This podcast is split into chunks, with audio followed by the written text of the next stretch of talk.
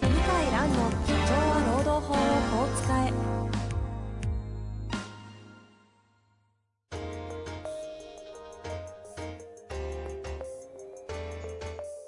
法律の下で展開されるビジネスの世界ポッドキャスト「社長は労働法をこう使えは」弁護士の向井蘭が経営者の立場に立って経営者が知っておくべき労働法の基礎だけでなくビジネスに関する法律の問題を分かりやすく解説します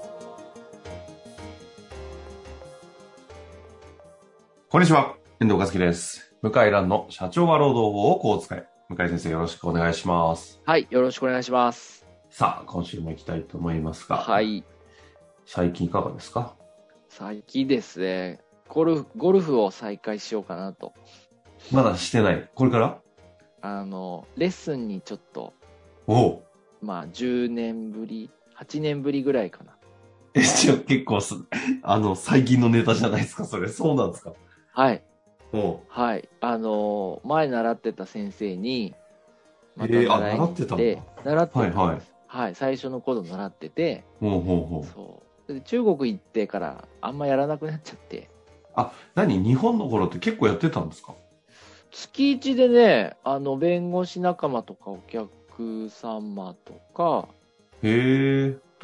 大体月1で2013、12、11年ぐらいはやってましたね。あ、うんそうなんですね。じゃあ結構やってたんだ。そう。で、あの、あんまうまくならなかったんですけど、 でも楽しかったですね。それを再開したと。それを、ちょっと、あの、まずレッスン再開して、はい、ぼちぼち行こうかなと思ってます。なるほどね。数字好きの向井先生としては、そのうちいろいろと情報アップされそうですね、あーこれ。ゴルフって数字の塊ですね、特にね。ねえ、ですよね。 いや、僕びっくりしたのが、ちょ、ちょっといいですかちょ っと。いいいです、もちろん。喋りたくや、なっあの、てる。はい。要はあの、レッスンも、前は、なんか鳥かごみたいなとこで、こう、打って、で、ビデオで撮るみたいなだけだったんですけど、うんうんうん。今は、もうその、ヘッドスピードっつって、あの、スイングスピード。もう自動的に、あと、こう、球筋とか、うんうんボールの。弾道とかも、もう瞬時に計算して、はいはい画面してるんですなんだろう、みんなのゴルフみたいな。 うんうんうん。そうう。んうんうんこれが自分のスイングでなんかみんなのゴルフみたいなことができて、なので、あの、あ、失敗したとか、あ原因どうだったとか、こう、理屈で一応うんうん説明ができるようになるんですね。うんうん。 そうで、数字が出るから、あもう目標が出るんで、やりやすいですよね。ですよね。いや、ハマりがちなスポーツですよね、向井先生。気質的にね。いやーあのびっくりしました。もう今当たり前だって言われて、この10年、8年で全然変わったんだなと思いましいた。やー、シミュレーションゴルフ系のね、あの、練習会場とか、このコロナで、密っちゃ密なのに、めちゃめちゃ飲みましたもんね。あ、やっぱりね。はい。あの、そうねそ、そっちの授業やってる経営者仲いいですけど、もう、店舗増やしまくってますよ、このタイム、この1年。お、すごい。もう伸びまくってます。お優秀な人ですね。いやーいやいやいや、あの練習できちゃいますね。なんですね。まあちょっとその辺アップデートちょこちょこしていけたらなと思いますが、はいはい。さて、今日の質問なんですけども、はいえっ、と、金融系の方ですね、事務職の方からご質問いただいております。はい。いつも有意義な配信をありがとうございます。はい。えー、積んどくになっていた教養としての労働法入門もようやく読み始め、総務担当管理職としての思考が深まり判断の自信につながりそうです。ありがとうございます。えー、第314回を拝聴いたしました。お酒の話かな ?314 回。えーリモートワークの中のランチで交通事故にあったら労災対象あという回ですね。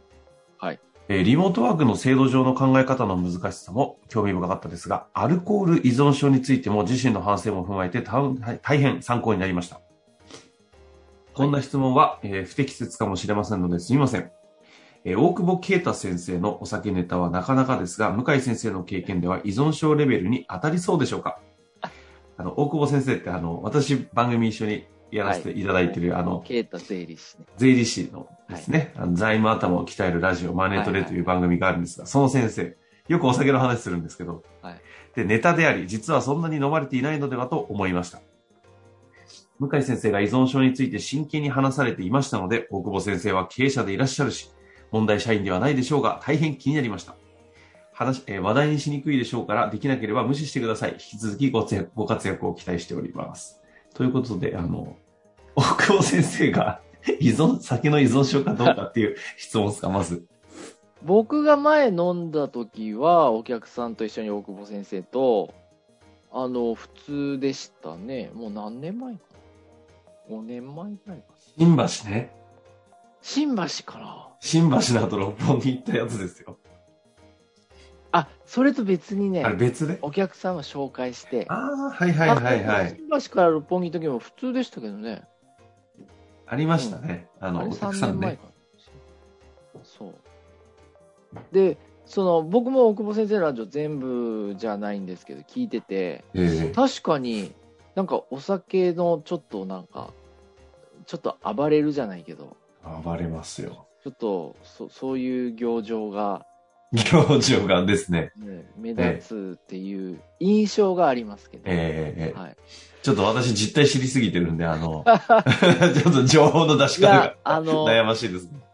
あの、毎日お酒飲むからアル中とは限んないんですよね。おうって、って僕は教わりました。ええええアルコール依存症は簡単で、自分の意思でお酒を止められない。一回飲み始めると、こう泥酔するか、人から止めてもらうまで止められない人。これが依存症だって僕はアルコール依存病院の先生から聞きましたね。依あ存症治療。な医医者医者の定義なんですね。あおお医者さん、お医者さんが言言ってましたね。はいあのそのアルコール依存症病院の先生が言ってて、い。飲み出したらやめられない。前毎日回飲の、むどっかでかもらその話しましたよね。あ、そうですね、う飲みんうん。やめられないっていう。あとは、アルコール依存症じゃないかって言って、あのお医者さんに見てもらった弁護士さんがいて、おうそ弁護士の先生ってアル中の人多そうですよね。あすーごいおおあー偏見いやいでや申し訳ないでう、すいけど。やいや、あのね、ほ多いです。多そうですよね。うん、あのー実は、あのーなんだろう、酒臭いまま裁判所来たりする人が、いおおま。したね。へえ。うんはいはいはい。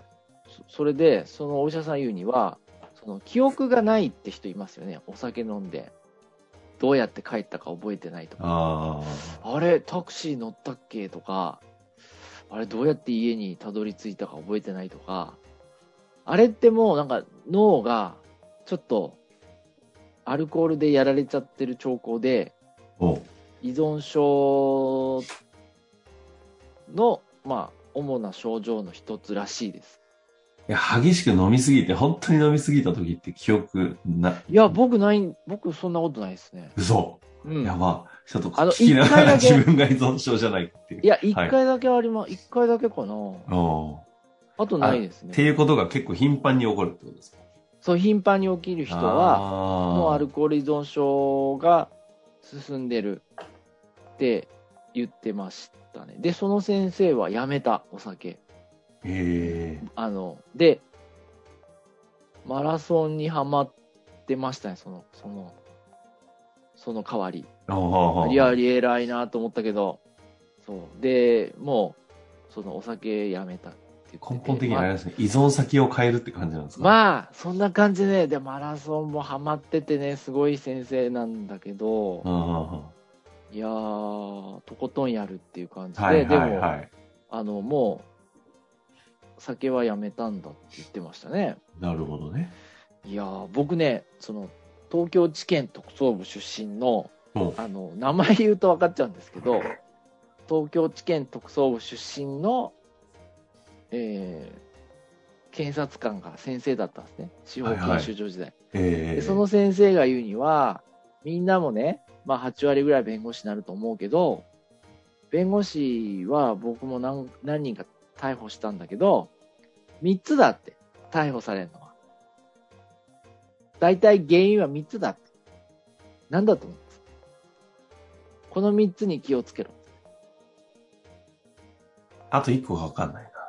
おお、2つまで出ますよく、ね、順番で言うなら、酒と女と、おーはいはいはい。当たりです。もう一個は何でしょうもう一個弁護士あるあるで すね。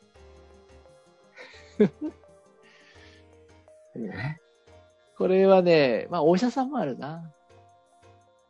まあ借景者もあるけど、うん、株なんですよ、株。あー株っていうか投資全般投です。資ね。投資、まあマンション、不動産、株、まあ投資全般。うん、株って言ってますね。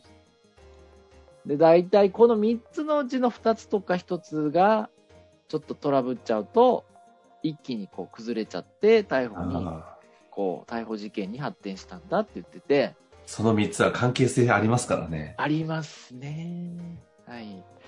でね、やっぱりちょっとね、僕、素人意見で言うと、ちょっと大久保先生は、勝手にですね、大久保ファンとして、ええ。し心配ですね。えうん心配だね。だって年齢も僕とあんま変わんないんですよね。ええ10代ですね後半、 いやいやいや前半前半ですか、あ、ね。前半が、いや、僕より年下ですよね。うん。うん。いや、ちょっと、そこまで飲んでる人、今時あんま少ないですよね。ああ。うん。少ない少ない。そっか確かに。 そっか。うんだから、ちょっと、なんだろうな、仕事のストレスとかを、こう、アルコールにぶつけてる感じがして、え癖になっちゃうから、それが習慣になると、進んじゃうんですよね。えええうん。で、だんだんこう、酒臭いままお客さんとこ行ったり、約束すっぽかしたりとか、そう、そそういうことが起き始めるから。なるほど。 今の文脈だと、大久保先生、酒と女性と株で危ないみたいな流れになってますけど、だから大久保先生も逮捕される。 これ聞いてると思うな。近づいて、はい。すいません、大久保先生。すいません。冗談ですけどね。冗談ですか ね。ええそんなあくまで冗談いですかや、そこまで全然、全然、あの、普通にお仕事なさってると思いますけど、いや、結構ね、あの、アルコール依存症の人は自覚がないから、うん。で、見た目でね、わかんないんですよ。あんまり。あの、仕事してるとき、すごく真面目な人多いんですよ。意外と。あ、僕、僕の知ってる人は。その、もう朝も酒臭すぎて本当に仕事にならないとかっていうところまで行く前は結構行くわかんない前ですねは、真面目。で、お酒飲んでなければ、まあ、すごく真面目で、うん。まあ、むしろちょっと、なんだろうな、喋らないみたいな人なんだけど、まあ、お酒飲むと一変するみたいな。ああ、いや、まあ、いましたね。あの、全然違う。あ、でも、し大久保先生関係ないですけど、税理士の先生で。すっい。ごいまともですっごいちゃんとやってるんですけど、帰り際終わった瞬間に、あの、チャリ、チャリ乗りながら、缶ビールプシュってやって、そのまま飲みながら帰るみたいな。こいつやべえだろって。うん、ちょっとやばいですね。うん。まあ、なんか日本ってそういうの美談として扱われるじゃないですか。ああ、そうですなね。んかお酒の失敗とか。うんうんうん。欧米人は許され、欧米社会とか、すごい許されないですからね。アルコール依存症多いから。はい。多いからなんだ。多い多い、あの、アルコール強いじゃないですか、欧米う人ってん。うんういんくらでも飲める人多いから、だから依存症すごくも社会問題に昔からなってて、日本人弱いから、な僕もそうなんですけど、飲めないんですよ。うん。あそんなに飲めない。飲あ。もなうんと思かって。中国とかって乾杯、乾杯で、なんか、あ、中国依存症はね、あの、思ったより少ないですね。そう、で、なんですよね。この間向井先生言ってておお酒飲む文化がないですね。むちゃむちゃ酒飲むイメージなんですけど、意外と綺麗にみんな帰るし。そう、むちゃくちゃ飲むっていうのはもう本当接待、接待、こうもう接待中の接待の時に、もう体張ってやるだけで。ああ、本気出すってだけなんですねそう、あとは。日常じゃい。ないんですね。うん、やらない。うん飲まない。うんいやー、だから、ちょっとね、まあ、僕も先生には、心配です。まあなんか勝手に心なん配か、なんかあった時には、弁護士向井先生が助けるなんかあったと。時には駆けつけますんで。あっちゃいかんやつですね。 まあ、ということで、今はい日、少し緩やかな回にはなりましたけれども、はい。たまにはこういう質問も嬉しいので、ぜひ、お届けいよただろしけくおたら願ないしとます。思います。。はあ、い向井先生、あの、社労士顧問、何でしょう社労士顧問、あ、修行顧問です ね。修行顧問はだい、ごめんなさい修行顧問。信用顧問。あのーまあ、ほとんど社労士の先生ですけども、修行顧問もやってますので、はい。もしご興味のある方はお問い合わせください。非常に皆さんうまく活用されていると聞いてますよのろで、しくお願いします。サイトの方ご確認ください。はいということで、終わりたいと思います。はいありがとうございました。はい、失礼します。本日の番組はいかがでしたか番組では向井蘭への質問を受け付けております。ウェブ検索で向井ロームネットと入力し、検索結果に出てくるオフィシャルウェブサイトにアクセス。その中のポッドキャストのバナーから質問フォームにご入力ください。たくさんのご応募お待ちしております。